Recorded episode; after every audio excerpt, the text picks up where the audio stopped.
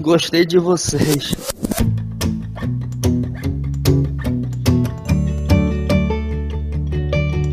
Estamos começando mais uma edição do podcast Gostei de Vocês. Gostei de vocês. Eu sou o Alcio Borges, estou na companhia memorável e sempre muito presente, querida, de Diego Rodrigues. Olá. E de Michelle Yamata. Oi, gente. E hoje a gente vai falar um pouquinho de design e My acessibilidade.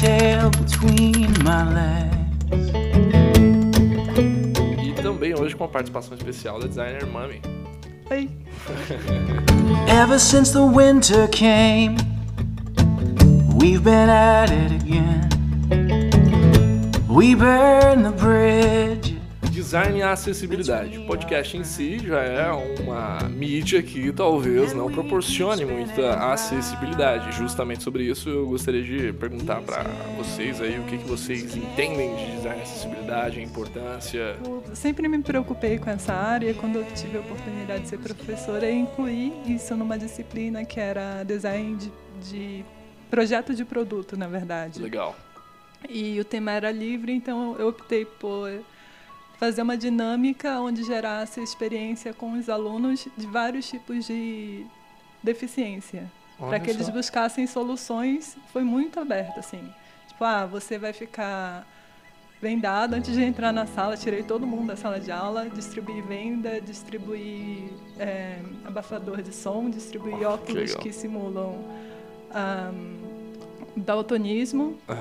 E ainda deixei um tapete, eu fiz um tapete assim tátil para as pessoas tentarem se localizar assim. E foi bem bacana assim. Depois eu pedi para eles replicarem isso em casa, tipo assim, ah, você vai tomar banho, fecha o olho, entra no banheiro, fecha o olho e tenta tipo Que responsabilidade, hein? passar shampoo no cabelo, né? O condicionador antes do shampoo. Então foi e o resultado foi maravilhoso, uma coisa que eles nunca tinham pensado antes, assim. Você ofereceu uma nova perspectiva.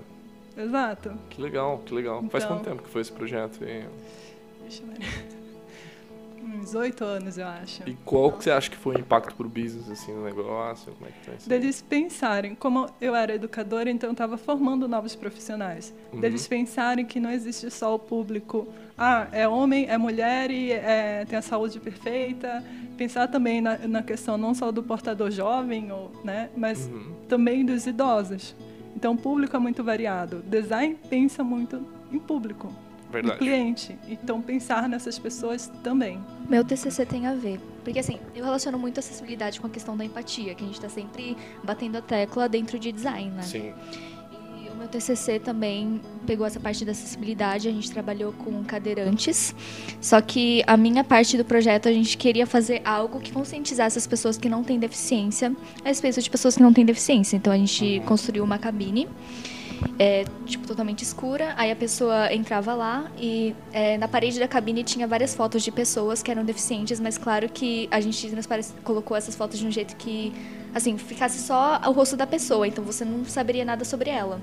E aí você escolhia uma foto, a gente, você, a gente construiu um sistema onde você escaneava é, através de um QR Code, e aí começava a pa- a passar um vídeo da pessoa, da foto, contando sobre ela. E aí só no Nossa. final do vídeo que revelava que aquela pessoa era cadeirante. Então, assim, a moral era que, tipo, a lição era que, tipo, todas as pessoas são como você, têm gostos como você e não é a cadeira de rodas que te define. Então, foi muito legal, porque eu entrevistei muitos cadeirantes, assim, a gente fez amizade bastante, então foi, foi uma experiência muito legal, assim, a gente visitou a casa de um cadeirante e, tipo, a mãe dele teve que fazer meio que um elevadorzinho que levasse ele até em cima, porque a casa dele era, tinha muito pouca acessibilidade, assim, era bem difícil para ele andar lá. Então, foi muito legal também ter ido na casa deles, ver a realidade deles, de como eles se locomovem. Uhum. E ele estava se formando em publicidade, hoje ele trabalha na DM9, Olha sabe? só, É. é pouca coisa.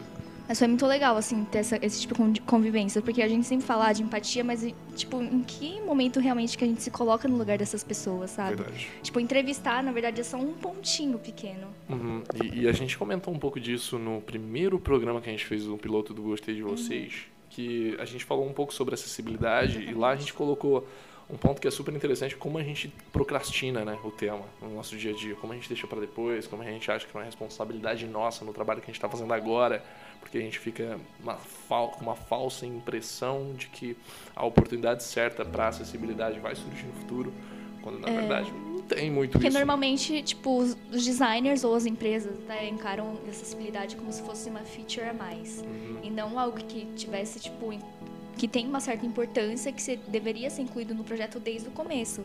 Porque aí depois, quando você chega no final do projeto, você vai ter que revisitar isso de novo por causa da acessibilidade, você também a- a- acaba perdendo tempo. Você poderia ter cuidado disso melhor no começo do projeto. É, eu acho que falta, falta um pouco da cultura de disso estar integrado desde o começo, né? Sim. E ainda tem uma, uma, uma coisa de acharem que é um custo a mais e essa falta de empatia que às vezes é difícil pro, pro designer fazer num, numa questão de usuários só, só simplesmente na experiência do usuário quando você tem essas questões de acessibilidade, essa empatia, às vezes é até mais difícil de você se enxergar como o outro, né? Porque é, é difícil você se você não tem muito contato, isso fica um pouco de lado, isso não deveria ser, porque não é, não é um custo a mais, não é difícil. E, e a gente tratando isso como uma coisa importante, a gente agrega muito valor ao produto, né? A gente, é, a gente traz muita gente para usar o, o que a gente está construindo. Acho que a maior barreira é sensibilizar o empresário, que geralmente visa mais o lucro e fala: ah, não tem sabe? público Pra E isso, eu estava vendo uma sabe? pesquisa, E cerca eu tava de vendo uma 6 pesquisa, milhões de de pessoas, 6 6 milhões são pessoas com deficiências visuais só. Ah, E no mundo é cerca de 20% da população mundial possui algum tipo de deficiência. Então é muita gente, possui público. Então, assim, eu acho muito mais fácil sensibilizar o design, que isso está sendo muito falado atualmente, mas principalmente sensibilizar o empresário, porque eu tive vários projetos barrados por meus superiores por conta disso, de não ter essa visão. Uhum. É, eu acho que parte dessa mudança de cultura vem mesmo de como a gente imagina ou visualiza, no caso, a deficiência. Enquanto a gente pensar a deficiência como algo segregado, repartido, separado, dividido, como um terceiro passo, um terceiro momento, a gente nunca vai acessar isso e entender que isso é simplesmente um recorte de pessoas que são diferentes. E nada além disso. É, tanto que o termo de portador de deficiência é algo que caiu em desuso agora, né? Super criticado. Acho que não agora- porta deficiência. Eu lembro, é, pessoa com deficiência é o termo usado agora. É pessoa com deficiência. É, e o que eu vejo hoje sendo discutido é até onde o termo deficiência deveria ser utilizado e não simplesmente se a pessoa ser diferente, ponto, né? Por que, que a gente coloca como deficiência? Porque talvez o recorte é menor, porque é uma minoria, então é super complicado. Isso também faz com que vários outros problemas sociais sejam acarretados, porque a partir do momento que você não tem uma visão de mundo em que você compartilha a sua vida com pessoas diferentes, você acaba achando que tudo é deficiência. E daí que vem outros tipos de preconceitos e nascem outras raízes de preconceitos como homofobia, racismo e tudo mais. Porque você tem uma visão segregada e imagina que aquilo que é menor, que tem menos presença, é deficiência. Eu acho que também a gente tem muito na cabeça enviesado, um estereótipo enviesado de cada tipo de deficiência. Tipo, quando a gente pensa em deficiente visual, a gente sempre vai imaginar aquela pessoa totalmente cega. E quando a gente pensa em deficiente físico, aquela pessoa que tá na cadeira de rodas. E, tipo, não é bem assim, porque, tipo, tem vários níveis de deficiência. E, por exemplo, no caso do idoso, não, o idoso não é considerado deficiente, mas ele tem várias condições que tornam ele deficiente em alguns aspectos. Por exemplo, quando ele vai, por exemplo, pegar um objeto do chão e ele tem que se agachar, isso é um problema pro idoso também, tipo, porque pode acabar dando algum problema na coluna, algum, algum tipo assim, sabe? Então, acho que esse é um dos principais problemas, de estereotipar muito e não ter visão do todo, assim. De, né, de Sim. imaginar que o- a pessoa que, enfim, é diferente nesse sentido, ela é um- uma espécie de personagem com É, aquelas características. Um dos meninos que eu tinha entrevistado no meu, no meu TCC, ele tinha um problema no joelho, que era calcificado, então ele andava mancando. E aí ele tem um problema que ele não podia ficar muito tempo andando porque senão doía. E aí ele relatou que um dia ele estava no ônibus, estava muito cheio, e ele sentou naquela, naquela cadeira de deficiente, né? E aí teve um cara lá que começou a encrencar com ele, começou a brigar com ele porque ele estava sentado nessa cadeira, mas era de direito dele, só que Total. porque ele não parecia deficiente, o cara achou que ele não tinha direito de estar lá. É complicadíssimo isso também, né? Porque, tipo, o próprio assento reservado para deficiente já padroniza uns tipos de deficiência. então é extremamente delicado esse assunto. É um, é um- é um caminho muito turvo, né? É, acho que a gente não pensa nos níveis, né? Porque, tipo, esse deficiente visual tem vários níveis de daltonismo, tem pessoas que não vê cores, tem pessoas que não ce- certos tipos de cores. E até a pessoa que não tem a deficiência propriamente dita, você pode, sei lá, você que pode quebrar o braço, pode ficar com o braço engessado e não conseguir usar alguma coisa direito, É. né? Você, sei lá, colocar alguma coisa muito pequena numa tela, uma pessoa que não, não consegue mexer o mouse direito, ela vai ter uma dificuldade gigante. A gente é muito fácil a gente mexer com o mouse, apontar tudo pra lá.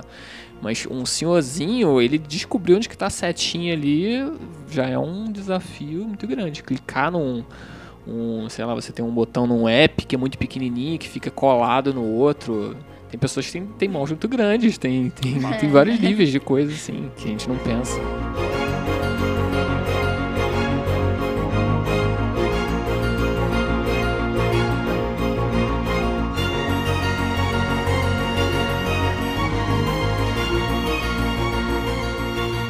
Pra esse, esse lance da, da empatia, tem muitas ferramentas que simulam, né? Ah, o, o ver da outra pessoa, o ver e a mobilidade também. A gente tem, tem alguns programas que são como se fossem uns filtros que você vê como aquela pessoa daltônica veria a sua, o seu produto. Tem muito, tem muito guideline na internet explicando, porque é difícil, né, a gente saber só só entrevistando o usuário mesmo e nem sempre a gente tem acesso a isso. Então tem muito material na internet pra gente pra gente descobrir como essas pessoas usam, quais são os problemas que elas têm, quais as dificuldades que elas têm. Então a gente vai deixar no, no post aí vários links, várias ferramentas que podem ajudar a gente a, a criar produtos mais acessíveis e melhores aí para todo mundo. Excelente, fica de guia aí quem quiser acessar para colocar nos seus próprios projetos. E deixa você também no comentário que tá ouvindo, se você tem algum link interessante, coloca aqui para todo mundo que estiver ouvindo e quiser saber um pouco mais. Esse fica um excelente, um excelente meio de, de agregar um- vários links interessantes sobre o tema.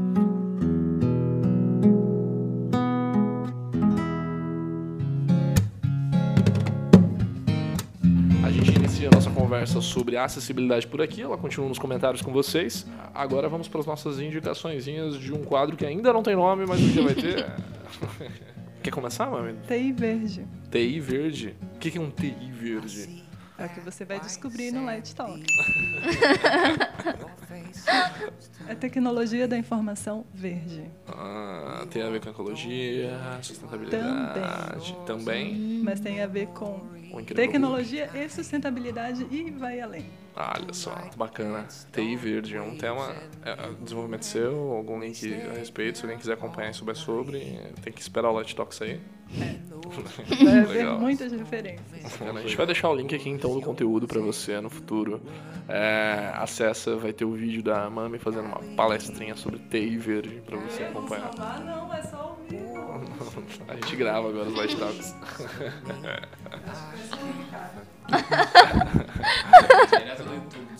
Vai, Não, sua indicação. É, a minha indicação é uma série que tem no Netflix chamada Typical, que fala sobre um menino que tem autismo. Muito boa essa série. Apesar de ser bastante romântica em relação Sim. a. Acho que ela dá uma boa introdução, assim, Dá.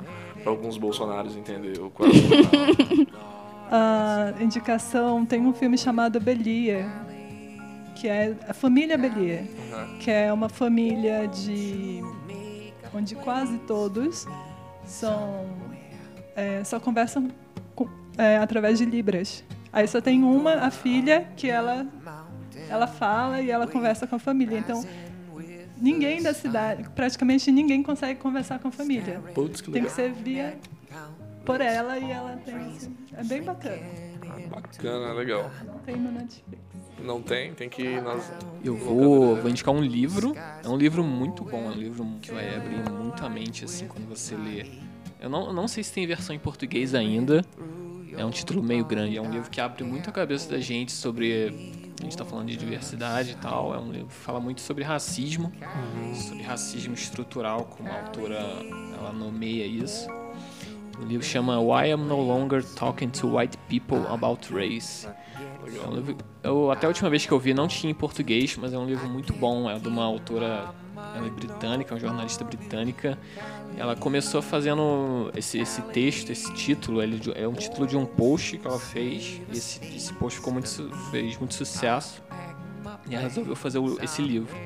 Esse livro é muito bom, ele fala muito sobre como o, o racismo. Ela fala especialmente da, na Inglaterra, onde ela vive, mas é muito bom para você ver como, como certas questões sociais estão tão incrustadas na sociedade que a gente tem uma visão muito errada dela. A gente pensa que racismo é o cara que tem um pôster do Hitler no quarto, mas essa parcela é uma parcela muito pequena. Então, a, o, o, problema que esses, que esse tipo de preconceito surgem é porque uma grande da parcela da população é, só que não sabe. As pessoas não têm muita consciência disso. Então, é um livro muito bom, você lê e abre muito a tua cabeça para muita coisa. Porra, legal. Indicação de livro, então. A minha indicação é simples, na verdade, é um stand-up recente que saiu da Netflix. É América Latina para Imbecis, com o John Leguizamo. John Leguizamo, para quem conhece ou não conhece, ele é o dublador ou voice acting do Cid da Era do Gelo nos Estados Unidos. E ele é conhecido por ser um ator latino, enfim, que faz papéis de personagens latinos. E o stand-up em si é exatamente uma crítica sobre isso, sobre como a história ao longo dos anos foi sendo muito deturpada para os americanos, principalmente. A história latino-americana é deturpada e é colocada como coadjuvante dentro de uma, uma cena que deveria ter mais destaque, né? Então o povo latino é extremamente perifericamente colocado de lado é, para dar espaço a uma, uma, uma, tendência né, eurocêntrica que a gente tem em relação à etnia e tudo mais. E a crítica dele é exatamente sobre isso. E o, o legal do, do, do stand-up dele é como ele faz como se fosse uma sala de aula, porque ele está realmente chamando todo mundo que está assistindo ele de imbecil é, sendo bastante didático e um pouco ofensivo também, eu acho que faz parte do humor satírico dele. É interessante que em alguns momentos ele faz algumas coisas meio bobinhas assim, mas o acho que em média a experiência é bem interessante porque ele traz bastante fatos históricos de uma maneira um pouco suave e bastante importante assim. Eu fui tentar fazer um fact-checking depois dos conteúdos que ele foi passando, bastante coisa bate, pelo menos eu não encontrei nenhuma informação errada que ele passou. Então, apesar de ter um conteúdo humorístico, o conteúdo é bem interessante, vale a pena dar uma assistida. Então é América Latina para imbecis, do John Leguizamo. Fechou então, gente? Esse foi mais um podcast. Gostei de vocês. Eu sou, tô sendo, e acho que eu sempre vou ser o Alci Borges. Estive hoje na companhia da Michelle Yamata. Tchau, tchau, gente. é, Diego Rodrigues. Tchau, galera. E a Mami. Já mata, né?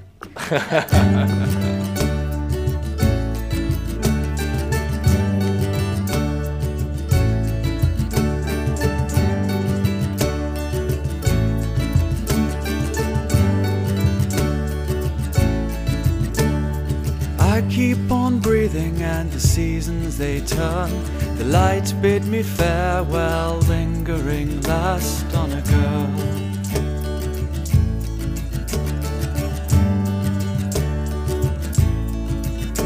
So make me a list of the things that you need. A lifetime of memories captured in stereo. Oh, Pô, valeu, galera.